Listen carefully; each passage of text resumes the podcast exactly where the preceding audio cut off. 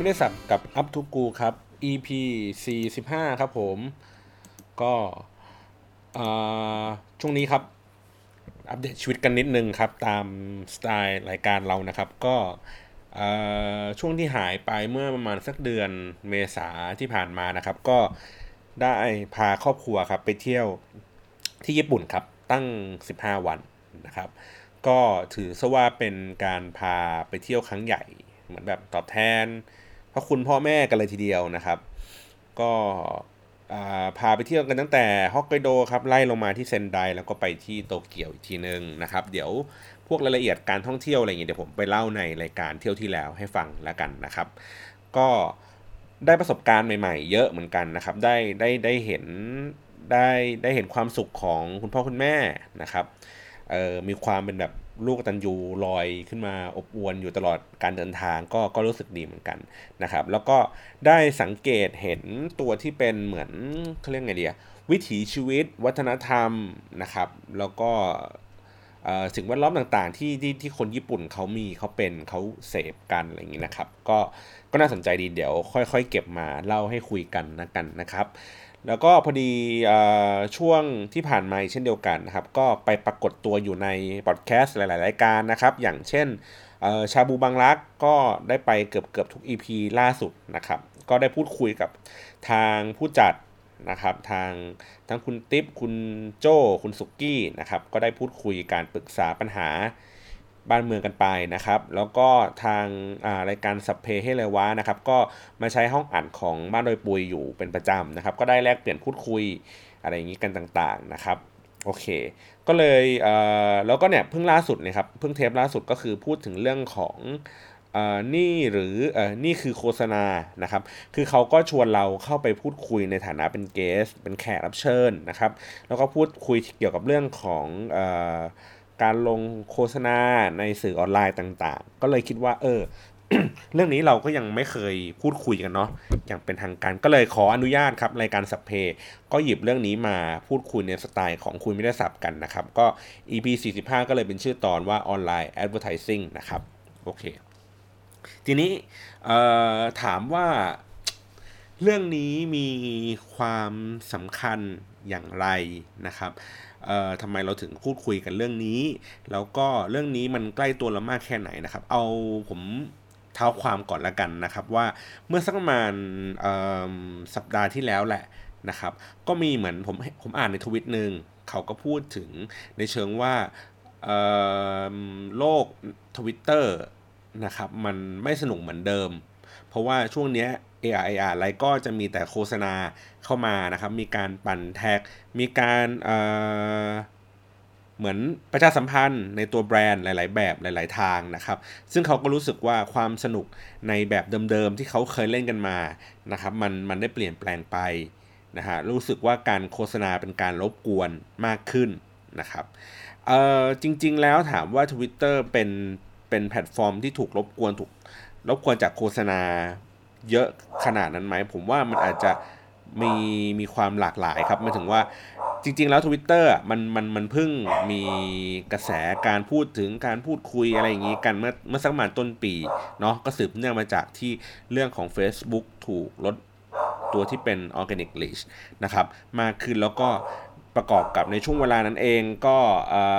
มีการจัดการเรื่องของ Trendsetter ต่างๆนะครับมีการที่พวก Digital Agency ก็พูดคุยกันว่าTwitter เองเนี่ยมันมีแพลตฟอร์มที่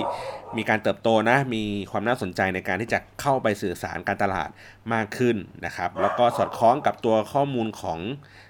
Twitter ทั้งหลายเนี่ยเขาก็บอกว่าตลาดเมืองไทยเนี่ยมีผู้ใช้งานมากเติบโตขึ้นมากนะครับในช่วงเวลาเพียงแค่ปีเดียวนะครับก็เลยทุกคนก็เลยโฟกัสมาที่นี่นะครับแต่ว่าถามว่าในแพลตฟอร์มอื่นๆที่เขาใช้งานกันอยู่อย่างเช่นพวก Facebook IG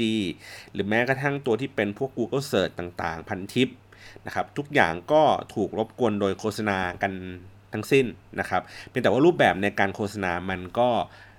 แตกต่างหลากหลายกันไปตามแพลตฟอร์มต่างๆเดี๋ยวค่อยๆเล่าให้ฟังแล้วกันนะครับทีนี้มาดูภาพรวมกันก่อนดีกว่าว่าเรื่องของการโฆษณาบนสื่อออนไลน์เนี่ย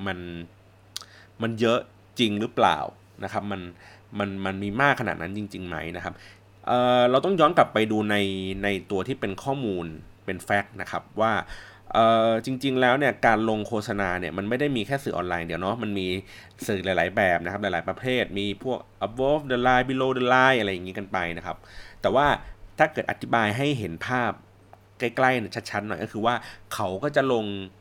ไปในพื้นที่ของที่มีการใช้สื่อที่มีคน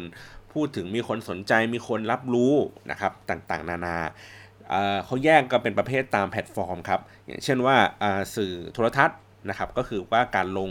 โฆษณาผ่านทางโทรทัศน์ทั้งหมดไม่ว่าจะเป็นการลงโฆษณาในช่วงแบบพักเบรกนะครับหรือว่าลงโฆษณาในช่วงการทายอินสินค้า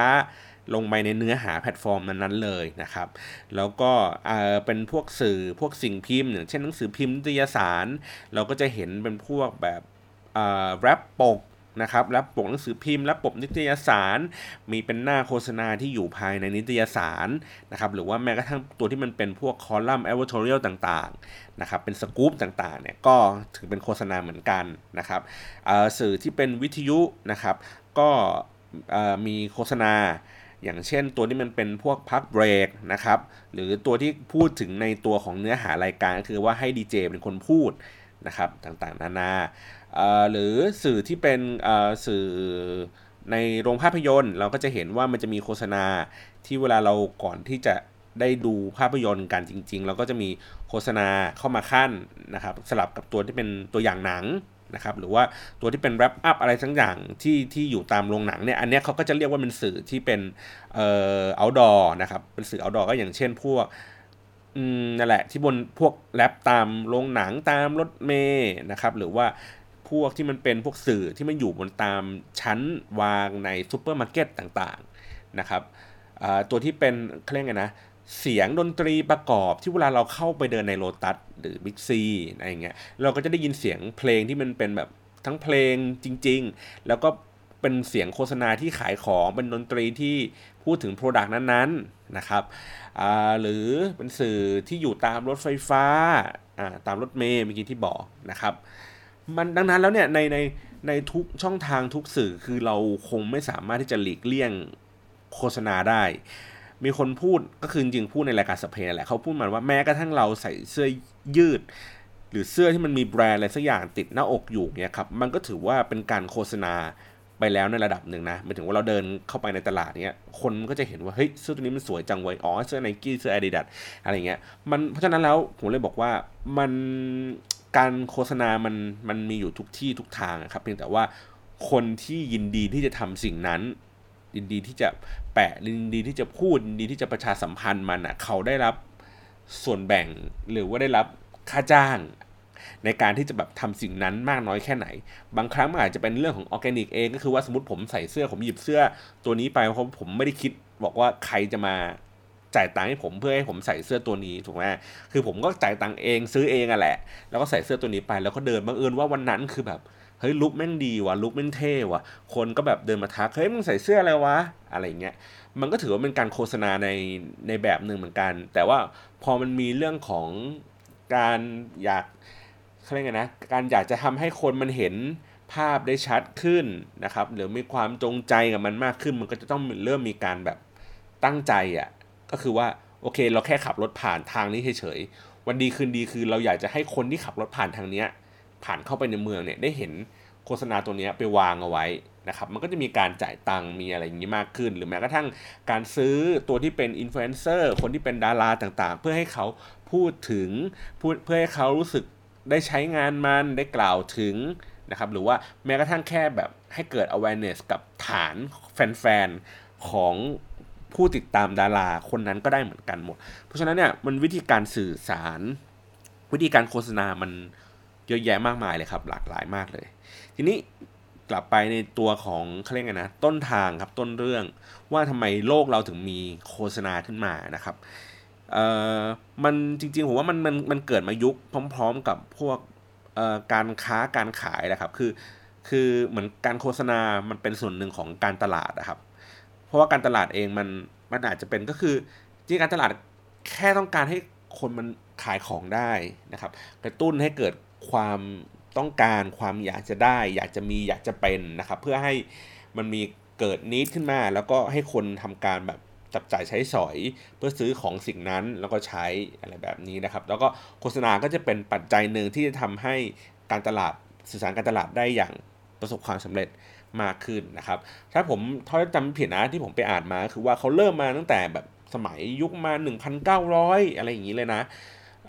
เขาก็ช่วงแรกๆก็จะเป็นการที่ลงพวกแบบโบรชัวร์เฉยๆนะครับหรือว่าลงที่เป็นแคตตาล็อกนะครับส่งไปตามบ้านเพื่ออธิบายให้กับชาวบ้านตามบ้านต่างๆได้รู้ว่ามันมี product อะไรบ้างที่เรากำลังขายอยู่นะครับพอทำไปทำมาสักพักหนึ่งเริ่มรู้สึกว่าเอ๊ะมัน work เว้ยเฮ้ยการส่งไปตามบ้านนี้มันดีดังนั้นแล้วเนี่ยมันจะเริ่มมีการที่แบบว่าลูกค้าที่เป็นแบบเป็นพวกแบรนด์หรือว่าเป็นพวกของต่างๆก็จะเริ่มบอกคนที่ผลิตไอ้ตัวที่เป็นแคตตาล็อกว่าเฮ้ยเอาของกูเนี่ยเข้าไปอยู่ในนั้นหน่อยสิเข้าไปอยู่ในหน้าต้นๆหน้าแรกๆอะไรอย่างนี้นะครับก็เริ่มมีการแบบเนี่ยมีการซื้อตำแหน่งกันว่าเราอยากจะอยู่ตรงนั้นตรงนี้ยังไงนะครับหรือแม้กระทั่งตัวที่เป็นเขาบอกว่าอย่างโฆษณาในวิทยุเขาบอกว่าเมื่อก่อนเนี้ยมันวิทยุมันก็หลากหลายครับมันก็จะเป็นคลื่นต่างๆตามผลิตภัณฑ์ก็คือว่าผลิตภัณฑ์เนี้ยอยากจะขายของเขาก็เปิดช่องขึ้นมาเองนะครับพอไปมาเปิดช่องขึ้นมาเองปุ๊บการที่เราขายแต่ของเราอย่างเดียวเนี่ยมันairtime มันมีสล็อตเยอะกว่านั้นเนาะหมายถึงว่าถ้าเราพูดแต่สินค้าเราอย่างเดียวอะไรเงี้ยมันก็อาจจะไม่มีความหลากหลายในขณะเดียวกันการที่เราเปิดช่องให้คนอื่นน่ะเข้ามาโฆษณาในคลื่นเราเนี่ยมันได้ตังค์เยอะกว่าการโฆษณาขายของในของเราเองนะครับก็เลยมีเป็นธุรกิจในการพัฒนาเรื่องของการโฆษณามากขึ้นเรื่อยๆนะครับเช่นเดียวกันครับกับยุคปัจจุบันที่ยุคที่เป็นพวกออนไลน์ต่างๆผมก็มองว่ามันถูกต้นทางมันถูกคิดมาในแบบเดียวกันนั่นแหละว่าในช่วงแรกๆอะครับเวลาเราพูดคุยเราใช้ชีวิตอยู่บนโซเชียลมีเดียเนี่ยมันก็จะพูดแต่เรื่องของเราเองถูกไหมครับเวลาเราโฆษณาไปเนี่ยคือเราบางทีเราไม่รู้ตัวนะว่าสิ่งที่เราพูดสิ่งที่เราทวิตสิ่งที่เราโพสต์เข้าไปเนี่ยมันคือการโฆษณาตัวเองนะครับแต่คือจริงๆผมมองว่ามันคือการถ่ายทอดรสนิยมของตัวเราอะครับไปยังชาวโลกไปยังบุคคลในวงกว้างมากขึ้นแล้วก็พอถึงจุดๆหนึ่งที่คนเขารู้สึกว่าชื่นชอบรสนิยมแบบนี้ชื่นชอบวิธีการในการนำเสนอแบบนี้นะครับเขาก็จะเริ่มที่จะเข้ามาสนใจมากขึ้นในพื้นที่ตรงนั้นเองอ่ะเราก็จะมีเขาเรียกไงนะมูลค่าของพื้นที่ของเราเองอ่ะมากขึ้นนะครับก็ถ้าเกิดวัดกันง่ายๆก็อาจจะเป็นในเรื่องของตัวที่เป็นยอด follower นะครับก็คือยอด follower มันเติบโตขึ้นก็แสดงว่ามูลค่าของเรามูลค่าทางการตลาดของเราน่าจะมีค่าที่สูงขึ้นมีแนวโน้มที่สูงขึ้นนะครับแต่ว่าในช่วงแรกเองเนี่ยมันยังไม่มีแบรนด์สนใจมันยังไม่มีใครมาสปอนเซอร์เราดังนั้นแล้วเราจึงเลือกในสเต็ปที่2นอกเหนือจากการที่เราพูดถึงแต่เรื่องตัวเองก็คือโฆษณาขายภาพลักษณ์ของตัวเองครับแหมการโฆษณาขายภาพลักษณ์ของตัวเองนั้นหมายถึงว่าเราเริ่มที่จะใส่รสนิยมหรือใส่ทัศนคติบางอย่างเพิ่มเข้าไปนะครับเพื่อทำให้เหมือนประมาณว่าให้เป็นคาแรคเตอร์ที่เด่นชัดนะครับแล้วก็ทำการเหมือนเป็นการแยกแคตตากอรี่ของผู้ติดตามให้มากขึ้นว่าเขากำลังสนใจในเรื่องใดมากขึ้นแล้วก็สร้างพลังให้เกิดขึ้นมากขึ้นนะครับอย่างเช่นว่าซีแรกผมอาจจะแค่บ่นๆเฉยๆบ่นเรื่องหมาบ่นเรื่องแมวอะไรอย่างนี้ต่างๆนะครับพอมันถึงจุดหนึ่งปุ๊บเราเริ่มโฆษณาตัวเองก่อนก็คือว่าพอมีผู้ติดตามในระดับหนึ่งเราก็จะเริ่มบอกว่าเฮ้ยอย่าลืมมา follow เรานะอย่าลืมไปตามใน IG เราบ้างนะอย่าลืมไปกดไลค์ในเพจเราบ้างนะนะครับอันนี้ก็คือเป็นการโฆษณาเริ่มต้นแล้วล่ะก็คือว่าพูดถึงแอสเซทของตัวเองนะครับบอกเข้าไปเรื่อยๆอีกทีนึงพอสเต็ปต่อมาเริ่มมีคนสนใจติดตามมากขึ้นเข้าไปอีกนะครับอันเนี้ยก็จะเริ่มมีพื้นที่ที่เขาเรียกว่าไงนะน่าลงทุนครับพวกแบรนด์ต่างๆเขาก็จะสนใจแล้วว่าโอเคมันมีจำนวนเท่านี้นะคุณเริ่มที่จะขายงานเป็นคุณเริ่มที่จะพูดโฆษณาเป็นเขาก็จะมีงานพวกเนี้ยไหลๆเข้ามาบ้างนะครับก็แล้วแต่คนแล้วแต่คาแรคเตอร์ของคนแล้วแต่การดีไซน์ข้อความหรือว่าดีไซน์วิธีการในการเล่าเรื่องนำเสนอต่างๆให้มันดูน่าสนใจมากขึ้นยิ่งคุณมีความสามารถในด้านนี้มากเท่าไหร่เนี่ยมันก็มีความน่าสนใจของตัวแบรนด์ที่จะเข้ามาให้คุณทำงานกับมันมากขึ้นเรื่อยๆนะครับดังนั้นจึงถามว่าสิ่งนี้มันหลีกเลี่ยง กันได้ไหมผมว่าผมมองว่ามันคงหลีกเลี่ยงไม่ได้แหละมันคือแต่ผมมองว่ามันคือโอกาสครับโอกาสในที่นี้ก็คือ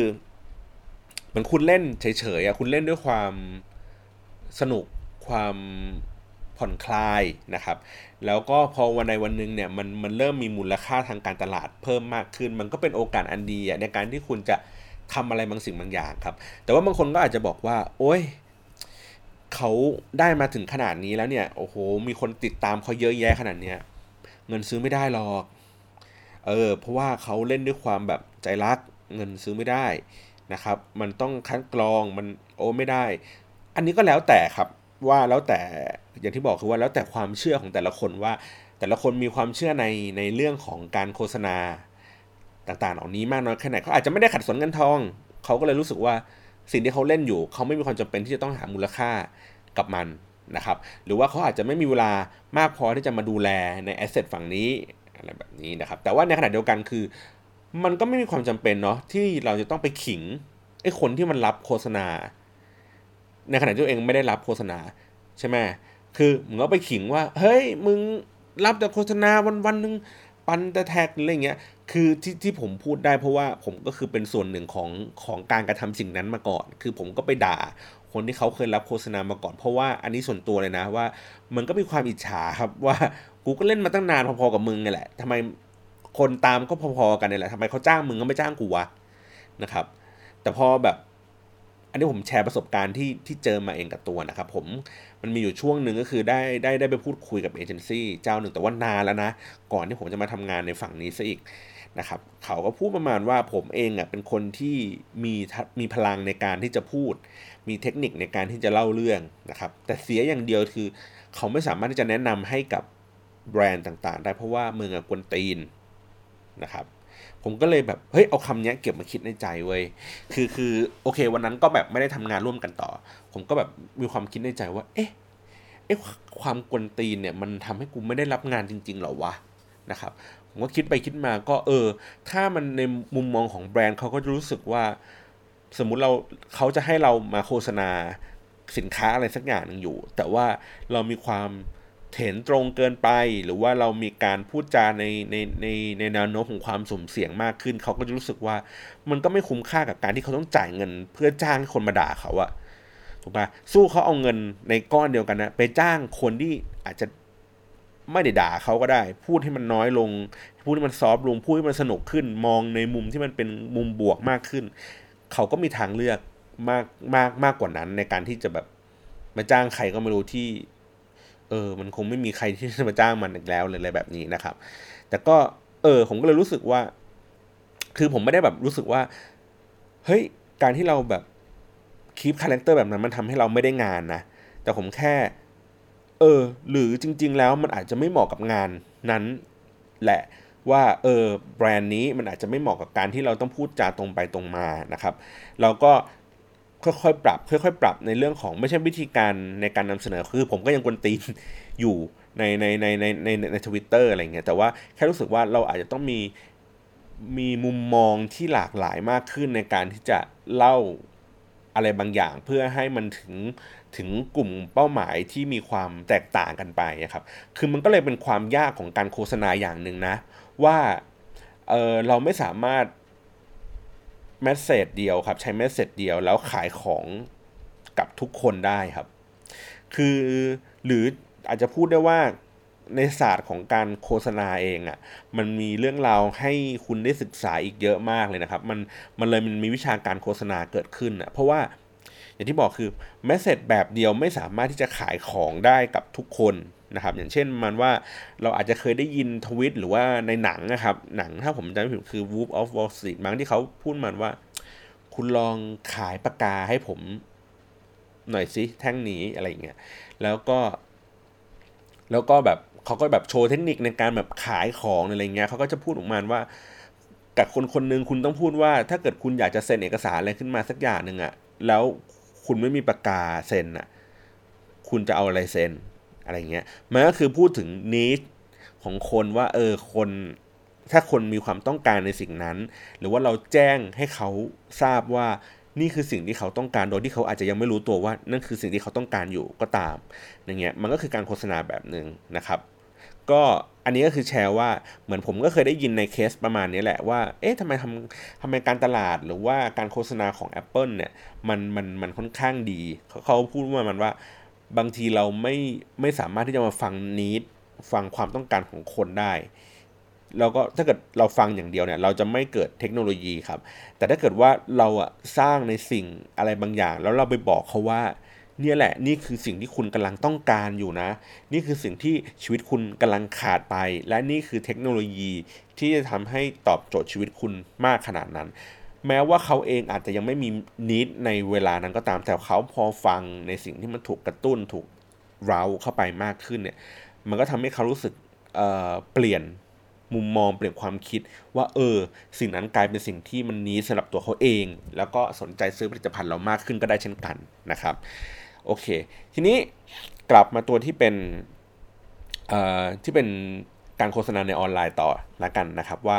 พอมันเป็นอย่างนี้ปุ๊บอย่างที่บอกว่าคนใช้งานหรือว่าตัวที่เป็นอินฟลูเอนเซอร์ก็มีพลังมากขึ้นที่จะพูดถึงมากขึ้นนะครับแบรนด์ต่างๆเขาก็เล็งเห็นในเรื่องของมูลค่าของมันแล้วก็พยายามจะสื่อสารกับคนที่เป็นทาร์เก็ตต่างๆมากมายทีนี้กลับไปมุมในกว้างขึ้นไปอีกหน่อยหนึ่งก็คือว่าในสื่อที่เป็นออนไลน์แอดเวอร์ไทซิ่งเนี่ยครับจริงๆมันมีการเติบโตที่ค่อยๆโตขึ้นไปเรื่อยๆนะเหมือนว่าในสื่ออื่นๆที่เขามีการลงโฆษณากันเราอาจจะเคยเห็นข่าวเนาะว่าสื่อทีวีนะครับมีเม็ดเงินโฆษณาที่ถึงแม้ว่าจะมากที่สุดในตลาดประมาณสัก 70% ของมูลค่าการโฆษณาทั้งหมดนะครับ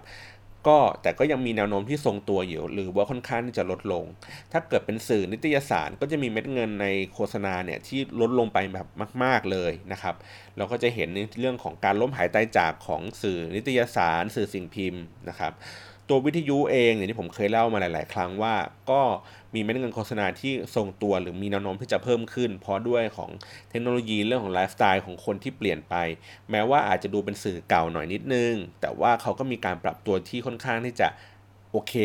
นะครับแล้วก็เติบโตมากๆเลยก็คือสื่อ outdoor นะครับไอ้พวกตามที่อยู่ตามรถไฟฟ้าตามสถานที่ต่างๆนะครับก็คือคนมีแนวโน้มในการใช้ชีวิตoutdoor มากขึ้นนะครับก็คือว่าเมื่อการเดินทางมันสะดวกมีรถไฟฟ้ามีห้างสรรพสินค้าอย่างเงี้ยเขาก็ยินดีที่จะเดินทางด้วยวิธีการนั้นแล้วก็นั่นก็คือเป็นโอกาสในการลงโฆษณา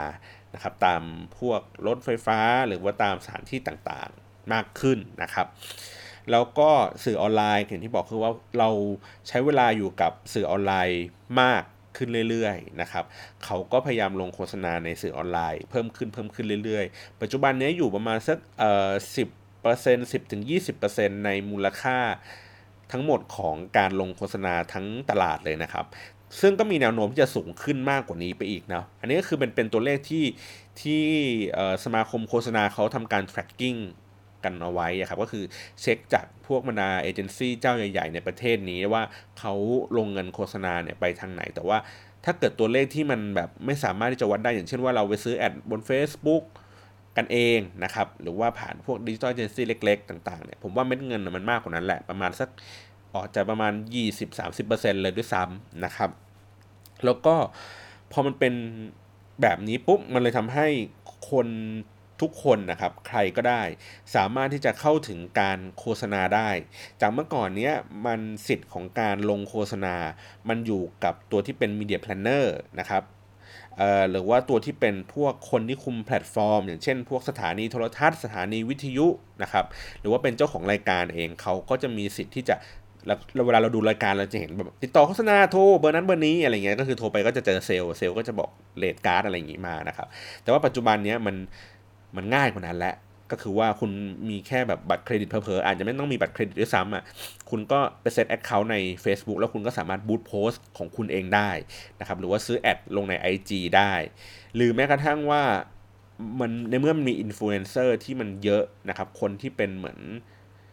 ศิลปินหรือว่าคนที่มีความรู้จักไม่ได้มันจำกัดอยู่แค่ดาราอย่างเดียวแล้วล่ะมันมีใครก็ได้เน็ตไอดอลอะไรอย่างเงี้ยเต็มไปหมดเลยนะครับคุณก็แค่สามารถที่จะแบบแค่ไปอินบ็อกซ์ไปหาเขาแล้วก็ขอเรทราคาว่าถ้าเกิดสมมุติว่าเราอยากจะให้เขาโพสต์ขายของเราหน่อยนึงคุณจะคิดราคาเท่าไหร่อะไรเงี้ยแล้วก็ทำการโอนเงินมัดจำมีเรทการ์ดมีข้อจำกัดในการทำงานอย่างเช่นบางคนก็จะโพสต์ สักประมาณสัปดาห์นึงแล้วก็จะลบทิ้งไปหรือว่าบางคนก็คือโพสต์ยาวๆมันมีเงื่อนไขอีกเยอะมากในการลงโฆษณานะครับเต็มไปหมดเลยคือมันง่ายแล้วล่ะเราแค่แบบคิดในไอเดียในใจว่าเราจะทำแล้วเราแค่ยกหูโทรหาคนนั้นคนนี้นะครับหรือว่าแม้กระทั่งแบบว่าเปิดคอมทำเองก็ได้มันค่อนข้างที่จะง่ายมากพอมันง่ายมากเสร็จปุ๊บขนาดนี้มันก็เลยเริ่มจะต้องมีเขาเรียกไงนะการแบ่งปันความรู้ครับที่มันกว้างขึ้นเพื่อให้ทุกคนสามารถที่จะเข้าถึงในเมื่อทุกคนเข้าถึงตัวนี้ได้ทุกคนก็จะมีสิทธิ์ที่จะพัฒนาตัวเองในการที่จะแบบเราจะซื้อโฆษณากันยังไงหรือแม้กระทั่งตัวที่เป็นเจ้าของแพลตฟอร์มอย่างเช่นพวก Facebook Twitter ต่างๆเนี่ยเขาก็มีวิธีการเซตกลุ่ม target เซตกลุ่มเป้าหมายเพื่อให้เวลาเราซื้อโฆษณาเนี่ยมันตรงกลุ่มมากขึ้นนะครับมีการแบบคัสตอมไมซ์ต่างๆนานาอย่างเช่นถ้าเกิดใน Facebook เองเนี่ยคุณก็สามารถเลือกตัวที่เป็นเค้าเรียกกันนะสถานที่ภูมิลำเนาอายุความสนใจของคนนะครับหรือแม้กระทั่งตัวที่เป็นจำนวนความถี่ว่ามันจะเข้าไปหลอกหลอนคนได้มากน้อยเท่าไหร่กี่ครั้งต่อวันนะครับตั้งเวลาได้ว่าสมมุติว่าเราโฆษณาที่เกี่ยวข้องกับผลิตภัณฑ์ที่เกี่ยวกับหลอนๆหน่อยผีๆเราก็วิ่งแอดเฉพาะกลางคืนอย่างเดียวอะไรอย่างเงี้ยกลางวันเราไม่ต้องวิ่งก็ได้มันก็ลงดีเทลขนาดนั้นได้หรือแม้กระทั่งลงดีเทลในฝั่งที่เป็นแบบมือถือนะครับว่าเราจะให้มันวิ่งเข้าไปในมือถือที่เป็น iPhone เท่านั้นไม่วิ่งลง Android อะไรอย่างเงี้ย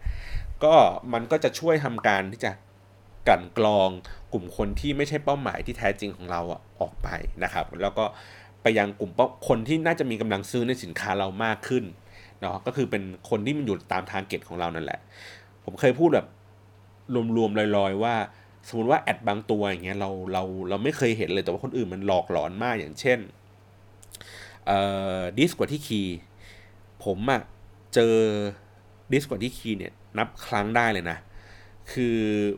ผมถ้าผมจำไม่ผิดคือดิสกว่าที่คีย์ผมแทบจะไม่เคยเจอใน YouTube เลยครับแทบจะไม่เจอใน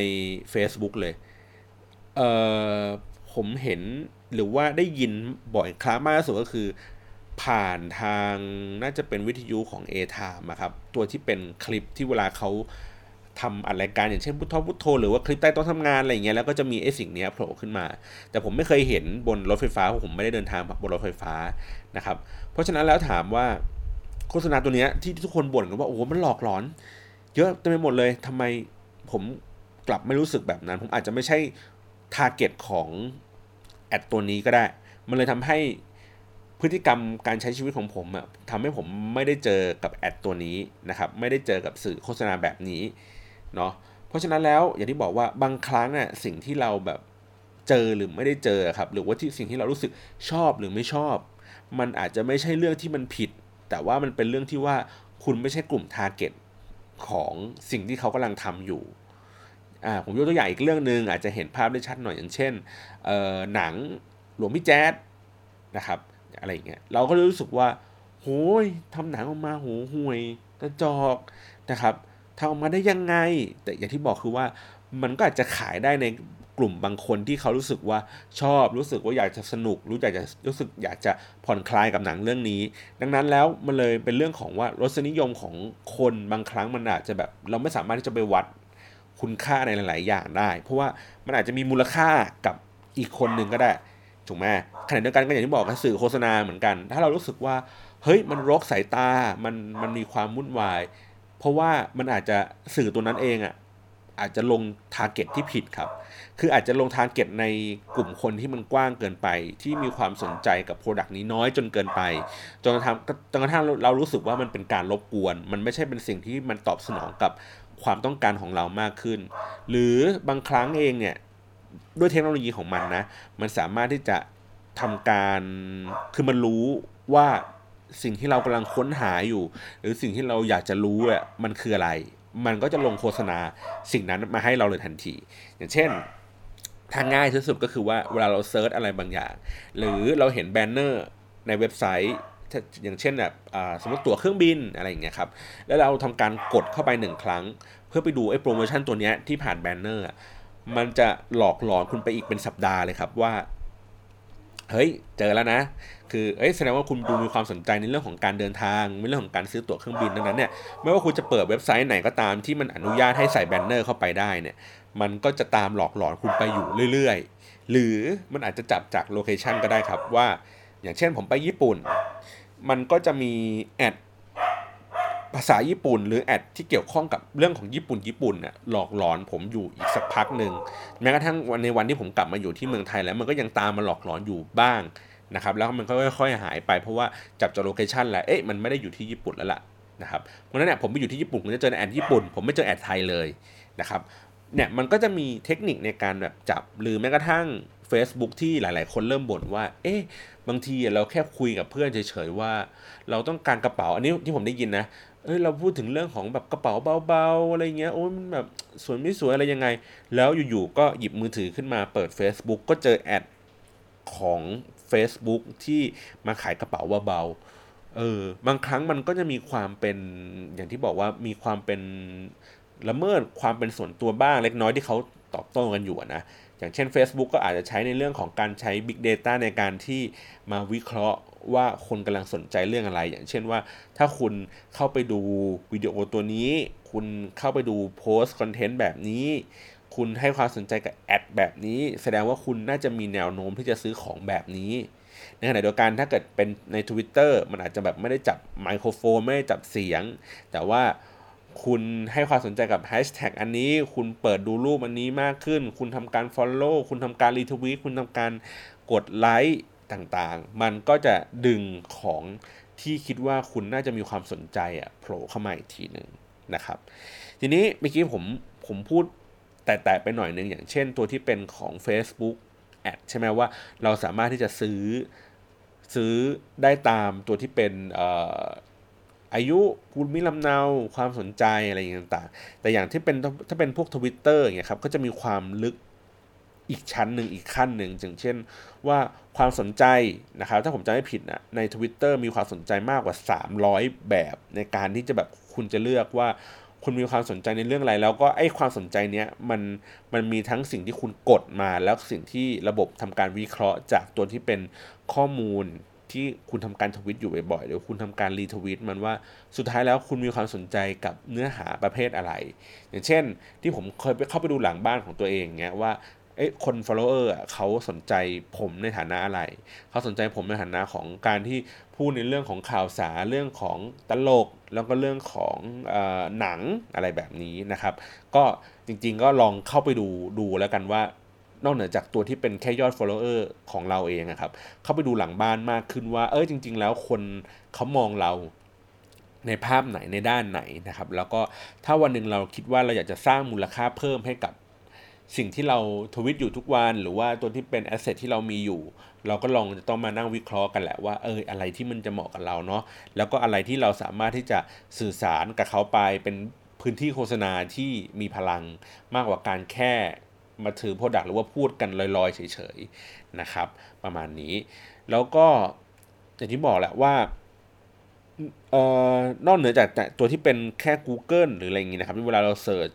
มันก็จะขึ้นตัวที่มันเป็น advert ใช่ไหมหรือถ้าเป็น YouTube มันก็จะขึ้นเป็นแอดโฆษณาที่มันเป็นช่วง pre-roll mid-roll นะครับ pre-roll ก็คือช่วงก่อนที่จะเป็นเข้าถึงตัวคลิปตัวนั้นนะครับหรือว่าตัวที่เป็น mid-roll ก็คือเราดูไปสักพักนึงแล้วจะมีโฆษณาโผล่ขึ้นมา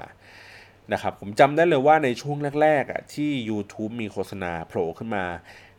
ทั้งต้นคลิปแล้วก็กลางคลิปก็จะมีคนด่าเยอะมากว่าแบบโอ้ยรำคาญไม่อยากจะเล่นอีกแล้วอะไรแบบนี้นะครับแล้วก็สักพักหนึ่งมันก็เป็นเหมือนพฤติกรรมความเคยชินของคนว่าอย่างน้อยเราก็ได้ดูฟรีไว้เฮ้ยเราก็ยอมให้โฆษณามันโผล่ขึ้นมาแล้วกันแต่ว่าแค่รำคาญว่าโฆษณาเวลามันมาเนี่ยมันชอบทำเสียงดังๆดังกว่าคลิปที่เราเปิดหรือบางทีก็จะเป็นเสียงอะไรที่มันดูแบบน่ารำคาญหนวกหูอะไรอย่างนี้นะครับก็มันก็คงเป็นเรื่องของการดีไซน์ตัวที่เป็นคลิปหรือว่าตัวที่เป็นวัตถุดิบในการที่เราจะสื่อสารโฆษณาไปให้คนถึงแม้ว่ารู้อยู่แหละนะว่าเราอยากทำโฆษณาให้คนสนใจแบบหันมามองกับสิ่งนั้นมากขึ้นแต่บางทีเราก็ต้องระมัดระวังในเรื่องของการรบกวนนะครับคือไอ้เรื่องของการรบกวนเนี่ยผมอาจจะพูดบ่อยหน่อยเนาะในตอนนี้เพราะว่ามัน มันหลายๆอย่างมันคล้ายๆกันหลายอย่างก็ไม่เหมือนกันอย่างที่ผมบอกว่าโอเคเรื่องของเมื่อกี้ที่เล่าให้ฟังใช่ไหม YouTube ที่มันแบบโผล่ขึ้นมาผมก็มองว่าถ้าบางครั้งถ้ามันรีเลทต่อกันน่ะมันก็โอเคนะหมายถึงว่ามันก็ทำให้ผมรู้สึกมีความสนใจมากขึ้นอย่างเช่นถ้าเราโฆษณาเพลงในการฟังเพลงบน YouTube ผมก็รู้สึกว่ามันก็เกี่ยวข้องกันเพราะว่าเรากำลังฟังเพลงอยู่แล้วก็เขามาขายเพลงว่าอันนี้น่าสนใจนะคุณเข้าไปฟังดูไหมหรืออะไรแบบนี้นะครับหรือว่าโฆษณาที่มันเป็นแบบเหมือนเป็นมิวสิกหน่อยนึงขายของที่มันเป็นเพลงหน่อยนึงที่เรารู้สึกว่าเวลาเราเปิดเพลงแล้วมันไม่โดดจนเกินไปนะครับหรืออย่างที่ผมบอกว่าที่ผมเล่าให้ฟังว่าไปที่ญี่ปุ่นอย่างเงี้ยผมก็ไปดูตามพวกรถไฟฟ้าเขาก็ไม่ได้โฆษณาหนักแบบบ้านเรานะเขาไม่ได้รับทั้งคันเพื่อแบบขายของชิ้นใดชิ้นหนึ่งอ่ะแล้วก็ในตัวของอาร์ตเวิร์กเองอะไรเงี้ยก็ไม่ได้มีความรกเลอะเทอะอะไรมากมายนักหรือตัวที่เป็นวิดีโอเขาก็มีวิดีโอนะก็ไม่รู้สึกถึงความฉูดฉาดในเรื่องของโฆษณาเพราะว่าผมเดาว่าเขาน่าจะคือมันมีทั้งอันที่เป็น TVC เพราะผมเห็นว่ามันเป็นอันนึงที่เห็นอยู่ในทีวีและอันนึงก็มาเห็นอยู่ในรถไฟฟ้าเหมือนกันนะครับหรือว่าในตัวแอดอะไรต่างๆก็จริงๆแล้วบ้านเราอ่ะเป็นคนช่างดีไซน์นะเราทำโฆษณาได้ดีมากๆเลยนะในเรื่องของการออกแบบอะไรเงี้ยความน่าสนใจอะไรเงี้ยครับเพียงแต่ว่าในเรื่องของปริมาณมันบางครั้งมันอาจจะเยอะจนเกินไปเนาะอย่างเช่นในรถไฟฟ้าที่หลังๆเขาเริ่มรณรงค์ว่าเฮ้ยเปิดโฆษณาที่มันเบาหน่อยเสียงมันเบาๆหน่อยนิดนึงแล้วกันมันจะได้ไม่รบกวนการเดินทางของผู้คนนะครับหรืออย่างในโฆษณาที่เป็นแบบตามโรงหนังผมก็รู้สึกรำคาญที่สุดคือไอ้ซาวด์เช็คนี่แหละแม่งโคตรไม่เกี่ยวเลยคือโอเคเข้าใจนะว่าในโฆษณาที่ระหว่างตัวที่เป็นตัวอย่างหนังเนี่ยมันเหมือนบังคับเราทางอ้อมว่าคือเราจ่ายตังค์มาแล้วถึงแม้เราอยากจะดูตัวอย่างหนังอ่ะแต่เราแบบหลีกเลี่ยงกับโฆษณาเหล่านี้ไม่ได้ถูกไหมเพราะว่าเขาเล่นเอาตัวอย่างหนังแทรกกับในโฆษณาไปอย่างเงี้ยมันเหมือนเราบังคับให้เราแบบต้องนั่งดูมันอ่ะโดยที่เราแบบจะสคิปข้ามก็ไม่ได้จะปิดตาก็ไม่ได้อะไรอย่างเงี้ยครับแต่ว่าผมว่าอ่ะโอเคก็ยังยอมรับได้เพราะว่ามันเป็นช่วงพื้นที่ขายของเราไม่ซีเรียสเท่าไหร่แต่ไอ้ซาวด์เช็คเนี่ยแหละที่มันเป็นรถยนต์ที่มันวิ่งซาวปลอมๆอย่างเงี้ยผมก็แบบมึงขายไม่ได้ยังไงวะคือมึงเป็นรถนะเว้ยแล้วมึงแบบมึงจะมาซาวด์เช็คทำไมคือถ้าเป็นแบบผลิตภัณฑ์อื่นอะไรเงี้ยถ้าเป็นพวกลำโพงเป็นอะไรเงี้ยมันก็ยังแบบเข้ากันหน่อยแต่ว่าอันนี้มันดูไม่ค่อยเข้ากันเท่าไหร่แต่ก็เป็นความรำคาญส่วนตัวครับก็ไม่มีอะไรเราก็ข้ามๆมันไปเนาะอะไรเงี้ยไม่ค่อยสนใจอะไรมันมากหรือว่าอย่างโฆษณาในพวกถ้าเป็นในสื่อออนไลน์แล้วกันถ้าในสื่อออนไลน์สิ่งที่เรารู้สึกว่ารำคาญจริงๆก็คือพวกบรรดาแบนเนอร์ที่มันตามหลอกหลอนเรามาแล้วตามหลอกหลอนไม่เท่าไหร่ครับอันนั้นอาจจะเป็นเพราะว่าเรากดเข้าไปดูแต่ว่ามันมาบังมาบดบังในพื้นที่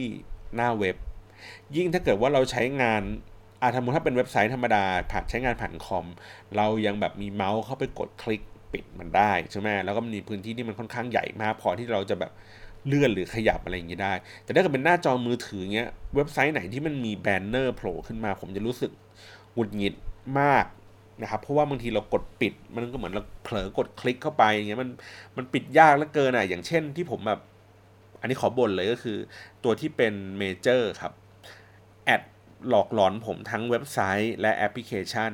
นะครับก็คือว่าเราอ่ะเข้าไปที่แอปตัวนี้แหละเพื่อที่เราทำการจองตัวหนังหรือว่าดูรอบหนังอะไรต่างๆทีเนี้ยในตัวของแอปเองเนี่ยหรือว่าในตัวเว็บไซต์เองอ่ะมันก็มีความช้าเพราะว่ามันมีการใช้งานที่เยอะถูกไหมฮะพอช้าเสร็จปุ๊บโหลดอะไรก็นานแต่แอดเสือกขึ้นก่อนแล้วก็เกะกะหน้าจอเราก็มีความหงุดหงิดพอเราจะกดเลื่อนเข้าไปดูเนื้อหาอะไรต่างๆหรือว่าทำการจองตัวหนังก็เผลอไปโดนไอ้แบนเนอร์นี้อีกอะไรอย่างเงี้ยผมก็เลยแบบโอ๊ยหงุดหงิดมันดูเกะกะน่ารำคาญนะครับหรือว่าอย่างในแต่ว่าสิ่งเนี้ยมันกลับไม่มีอยู่ใน IG นะเพราะผมแค่รู้สึกว่าผมแค่เลื่อนไปเร็วๆอะครับคือมันมีแอดโฆษณาอยู่ใน IG อยู่พอสมควรนะเดี๋ยวนี้แล้วก็พอเวลาดูปุ๊บบางตัวมันก็ทำแบบสวยนะดูน่าสนใจทำให้เราหยุดดู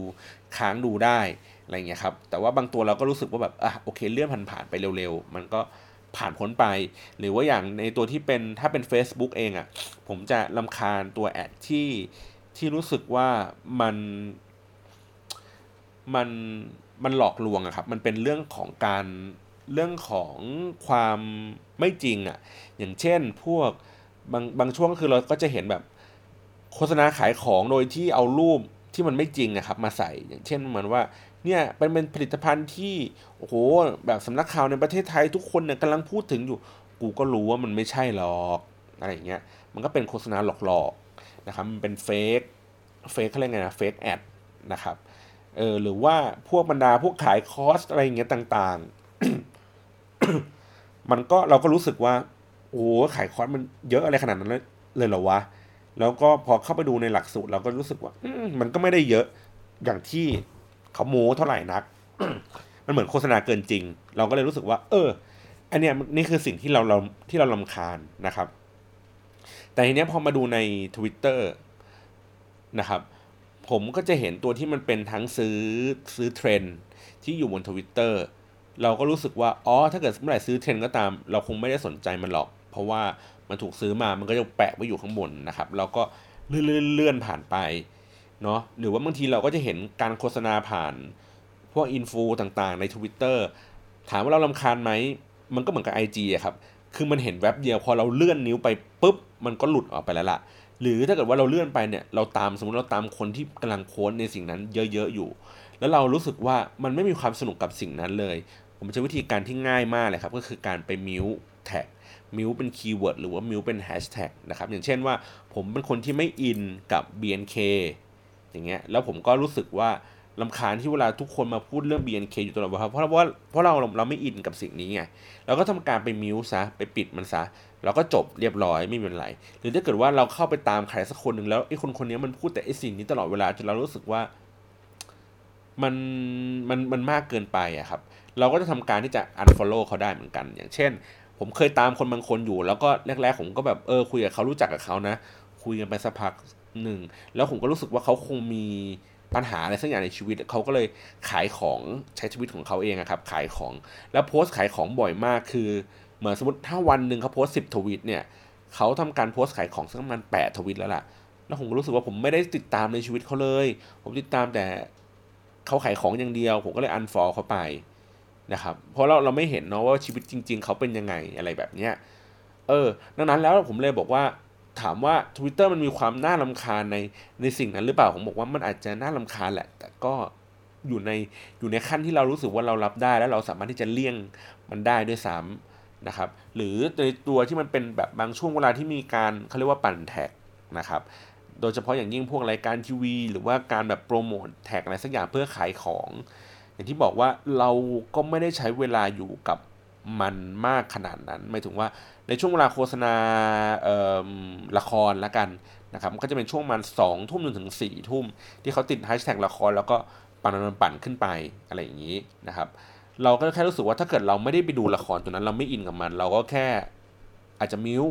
หรืออันฟอลเมื่อกี้ที่ผมบอกหรือก็ไม่ต้องใช้มันครับไม่ต้องใช้ก็คือเราก็อาจจะใช้เวลาหรือว่าให้ความสนใจกับสิ่งอื่นที่ไม่ได้อยู่บน Twitter เราก็อาจจะใช้เวลานั้นเลี่ยงเพราะว่าเราไม่สามารถที่จะเลี่ยงกระแสของที่ผู้คนกำลังพูดถึงสิ่งนั้นได้อยู่เราก็เลี่ยงด้วยการที่เราไม่เปิดมันครับเราก็ไปเปิดอย่างอื่นที่เรารู้สึกว่าเราแฮปปี้มากกว่าผมเลยแค่มีความรู้สึกว่าการโฆษณาในยุคนี้ถึงแม้ว่ามันจะมีความที่จะเข้าถึงประชิดตัวผู้คนมากขึ้นแต่ในขณะเดียวกันผู้คนเองอ่ะก็มีสิทธิ์ที่จะเลือกว่าอันเนี้ยโฆษณาเราไม่ชอบเรารำคาญเราก็ข้ามมันไปเราอันนี้เราชอบเรายินดีที่จะอยู่กับโฆษณาสิ่งนี้เราก็ใช้ชีวิตอยู่กับมันก็ได้นะครับแต่อย่างที่บอกว่าในขณะเดียวกันผมก็มีความเข้าใจนะในคนที่กำลังพูดถึงกำลังศึกษาอยู่ว่าบางครั้งเองเขาอาจจะไม่ได้มีทางเลือกที่มากพอที่จะเลือกที่จะรับบางสิ่งบางอย่างที่จะแบบอันนี้สิ่งนี้มันโฆษณาแล้วมันดีสำหรับเขาเองหรือมันไม่ดีสำหรับเขาเองเพราะว่าเอาเข้าจริงแล้วมันชีวิตคนเรามันไม่ได้มีทางเลือกมากอย่างที่พวกมึงคิดกันหรอก คือคนจะชอบคิดว่าเรามีทางเลือกเยอะเอ้ยเราแม่งเป็นคนดังแล้วใครๆก็พูดเราสามารถจะสกรีนมันได้แต่บางครั้งมันทำอย่างนั้นไม่ได้จริงๆมันมีเรื่องของการร้องขอเฮ้ยเพื่อนกันมึงช่วยกันหน่อยได้ไหมหรือคนนี้เคยเป็นหนี้บุญคุณกันอยู่หรือว่าเขาจองคิวกันมาไว้เนิ่นนานแล้วโดยที่ยังไม่รู้ว่ามันเป็นเรื่องอะไรมันมีหลายปัจจัยที่ทำให้คนเลือกที่จะรับงานตัวที่เป็นโฆษณาหรือว่าในขณะเดียวกันอ่ะไม่ได้เป็นคนอย่างเดียวก็ได้ครับเป็นสื่ออย่างอื่นก็ได้ถูกไหมบางทีสมมติว่าผมซื้อสล็อตโฆษณาอันนี้ไปแล้วเสือกเอาชิ้นงานที่มันไม่ดีชิ้นงานที่มันมีดราม่าไปใส่เข้าไปอย่างเช่นมันมีเหมือนสมมติเป็นแอดที่มันเป็นพูดถึงเรื่องของผิวสีอย่างเงี้ยครับเข้าไปโพสต์อยู่ในบางที่อ่ะแล้วคนก็เข้าไปถล่มด่าว่าทำไมมึงไม่กั่นกรองไอ้สิ่งนั้นอยู่บางทีมันกั่นกรองไม่ได้เพราะว่าเขาซื้อสล็อตมาเราก็ไม่มีเวลามานั่งดูในทุกๆเรื่องมากขนาดนั้นอันนี้ผมแบบค่อนข้างจะเข้าใจนะแต่ว่ามันก็ต้องมีวิธีการนะครับไม่ใช่ว่าเราอ้างไอ้สิ่งเดียวว่าเราไม่มีเวลาที่จะมานั่งดูคือบางคนเขาก็ใช้วิธีการว่าเอ้ยของสิ่งนี้เราขอมาทดสอบก่อนได้ไหมเราขอทดลองใช้จริงเราขอพูดจริงๆจากประสบการณ์จริงๆได้ไหมนะครับมีการต่อรองกับลูกค้ามากขึ้นว่าถ้าเกิดเราจะรับโฆษณาเนี่ยเราจะต้องทำการทดลองมันก่อนนะว่ามันดีจริงไม่มีจริงแล้วก็เราพูดด้วยความตรงไปตรงมาลูกค้าจะต้องรับสิ่งนี้ได้โดยที่แบบบางครั้งอาจจะไม่จำเป็นที่ต้องไปตรวจดับก่อนก็คือว่าไม่จำเป็นที่ต้องเขียนแล้วก็ส่งไปให้ลูกค้า approve ก่อนก็ได้นะครับก็คือเป็นถึงว่าเป็นสิทธิ์ของเราในการที่เราจะพูดจะเชียร์จะอะไรอย่างนี้ได้นะครับหรือว่าถ้าเกิดของอะไรไม่ดีบางครั้งเราก็อาจจะแบบไม่พูดมันเลยอย่างเช่นว่าสมมติผมไปชิมเบียร์อะไรอย่างเงี้ยแล้วมันมีเบียร์ที่แบบโอ้โหยี่ห้อแบบรสชาติแบบไม่ได้เป็นอย่างที่มันโฆษณาอย่างเงี้ยบางครั้งผมก็ขี้เกียจพูดคือเรากินไปแล้วล่ะแต่เราขี้เกียจแบบมานั่งตอกย้ำว่าอันนี้มันแบบไม่ได้ดีในมุมของเรานะคือมันบางครั้งก็ไม่มีความจำเป็นที่เราจะต้องแบบมานั่งอวดหรือว่านั่งพูดในทุกๆเรื่องที่เราใช้ชีวิตอยู่แม้ว่าไอ้สิ่งนั้นอาจจะได้รับตังค์หรือไม่ได้รับตังค์ก็ตามนะครับดังนั้นแล้วผมเลยบอกว่ากลับมาที่เรื่องของการลงโฆษณาและการผมพูดลงในดีเทลค่อนข้างเยอะแหละอันนี้ในภาพรวมของลงโฆษณาออนไลน์แล้วกันนะครับที่เป็นออนไลน์ advertising ก็ตามผมก็เลยบอกว่ามันก็มีความยากมากขึ้นเรื่อยๆตามเทคโนโลยีที่มันเปลี่ยนไปเนาะพฤติกรรมของคนที่เปลี่ยนไปการเสพสื่อที่มันเปลี่ยนไปนะครับก็อย่างที่บอกคือว่าบางครั้งเราก็ต้องใช้วิจารณญาณในการแบบรับชมพวกโฆษณาเหล่านี้ให้มากขึ้นในขณะเดียวกันผมพูดตามตรงว่าเราเองไม่สามารถที่จะเปลี่ยนวิธีการนำเสนอหรือวิธีการสื่อสารโฆษณาสื่อสารการตลาดได้เองครับเพราะว่ามันมีหลายปัจจัยมากมันมีทั้งตัวที่มันเป็นแบรนด์เล็กแบรนด์ใหญ่ถูกไหมครับแบรนด์ที่มีตังแบรนด์ที่สีเทาๆแบรนด์ที่สีดำๆแบรนด์ที่สีขาวๆมันมีธุรกิจเยอะแยะมากมายที่เขาจำเป็นที่จะต้องโฆษณาอยู่นะครับต่อมาคือฝั่งที่เป็นพวก media planner ต่างๆหรือแม้กระทั่งตัวที่เป็นเอเจนซี่คนที่เป็นตัวกลางระหว่างคนที่ผลิตชิ้นงานโฆษณากับลูกค้าที่ต้องการที่จะโฆษณาขึ้นมามันก็มีความยากที่เขาจะต้องตัดสินใจเลือกว่าอะไรที่มันจะเหมาะสมกับเขามันช่วงเวลาไหนที่มันจะดีมันต้องไปลงไปเล่นในสื่อไหนอะไรต่างๆมากมายนักนะครับแม้กระทั่งตัวที่เป็นคนที่เป็นผลิตชิ้นงานโฆษณาขึ้นมาบางครั้งก็จะมีความยากว่าเฮ้ยเราจะหา reference ยังไงเราจะหาชิ้นงานยังไงเราจะหาสไตล์ยังไงที่มันมีความเหมาะสมกับกลุ่มเป้าหมายของเราแล้วก็ถูกใจลูกค้าด้วยนะครับก็มีความยุ่งยากเข้าไปอีกแม้กระทั่งตัวที่เป็นผู้รับสารอย่างเช่นผู้บริโภคทั่วไปคุณหรือเราท่านๆเนี่ยแหละนะครับก็มีความยากในการที่เราจะต้องแบบมานั่งกั่นกรองว่าแอดอะไรมันรบกวนเราไม่รบกวนเราถูกใจเราไม่ถูกใจเราชอบหรือไม่ชอบนะครับดังนั้นแล้วมันมีความซับซ้อนมีความหลากหลายอีกเยอะมากเลยต้องใช้วิจารณญาณในการรับชมรับฟังแล้วก็ทั้งคนที่รับฟังอยู่ด้วยนะแล้วคนที่ผลิตด้วยก็ต้องมีวิจารณญาณในระดับหนึ่งแหละครับที่ช่วยกันในขณะเดียวกันก็คือว่ามันมีคนอีกจำนวนไม่น้อยเลยที่อยากจะเห็นวิธีการสื่อสารหรือว่าการโฆษณาให้มันดีขึ้นกว่าทุกวันนี้ที่เป็นอยู่ไม่ได้สเปะสปะเหมือนทุกวันนี้มีคนพยายามที่จะทำสิ่งนั้นสร้างมาตรฐานในสิ่งนั้นอยู่แต่อย่างที่ผมบอกว่ามันมีหลายปาร์ตี้มันมีหลายปัจจัยมันมีหลายผู้คนที่เขาอยากจะอยู่ในกฎและ ไม่เห็นความสำคัญของกฎเหล่านั้นก็ได้เหมือนกันนะครับดังนั้นแล้วก็อันนี้คือฝากวิงวอนนะว่าในฐานะของคนที่ทำงานที่เป็นทั้งตรงกลางถูกป่ะในฐานะของการที่เป็นเอเจนซี่ที่ดูแลซ้ายขวาทางซ้ายก็เป็นลูกค้าทางขวาก็เป็นคนซื้อของจริงๆนะครับหรือฝั่งที่เราเป็นลูกค้าคือเราก็เป็นหนึ่งในผู้บริโภคคนหนึ่งเหมือนกันเราไม่ใช่ว่าเราสวมหัวโขนของการเป็นดิจิทัลเอเจนซี่หรือว่าเป็นหัวโขนของแบรนด์ตลอดเวลาเราก็คือเป็นลูกค้าคนหนึ่งเหมือนกันในขณะเดียวกันเราวันใดวันหนึ่งเราอาจจะเป็นเจ้าของกิจการที่เราจะต้องสื่อสารการตลาดหรือว่าโฆษณาไปยังกลุ่มผู้บริโภคใจเขาใจเราเหมือนกันครับเราก็มีความเข้าใจแล้วเราก็อยากจะทำให้ทุกสิ่งทุกอย่างมันออกมาแล้วมันดีสื่อสารไปในทิศทางที่ดีไปยังกลุ่มเป้าหมายที่มีความต้องการของสิ่งนั้นจริงๆและมันไม่รู้สึกถึงความรำคาญทุกคนรู้สึกว่าแฮปปี้ได้ในสิ่งที่ตัวเองอยากจะได้แล้วก็ตอบโจทย์ในสิ่งที่เขาต้องการพอดีนะครับอันนี้ก็ขอฝากไว้แล้วกันว่าช่วยๆกันนะครับขอบคุณสำหรับการรับฟังมากครับก็วันนี้คุยกันเนิ่นนานเนื้อหาเข้มข้นเหมือนเดิมก็มีอะไรก็คอมเมนต์กันมาไปที่เพจ Facebook ก็ได้นะครับfacebook.com/gulexy นะครับก็จะมีรายการที่อัปเดตขึ้นมาเรื่อยๆนะครับแล้วก็คาดว่าในอนาคตเนี่ยอาจจะมีประเภทรายการหรือว่ามีผู้จัดหน้าใหม่ๆเข้ามาอยู่ในอะไรเงี้ยนะจักรวาล Gulexy มากขึ้นนะครับวันนี้ผมพยายามที่จะลองหาโมเดลอะไรอย่างนี้ใหม่ๆที่จะทำให้ตัว Gulexy ของเรามันมีเนื้อหาที่หลากหลายมากขึ้นโอเคขอบคุณสำหรับการรับฟังมากครับสวัสดีครับ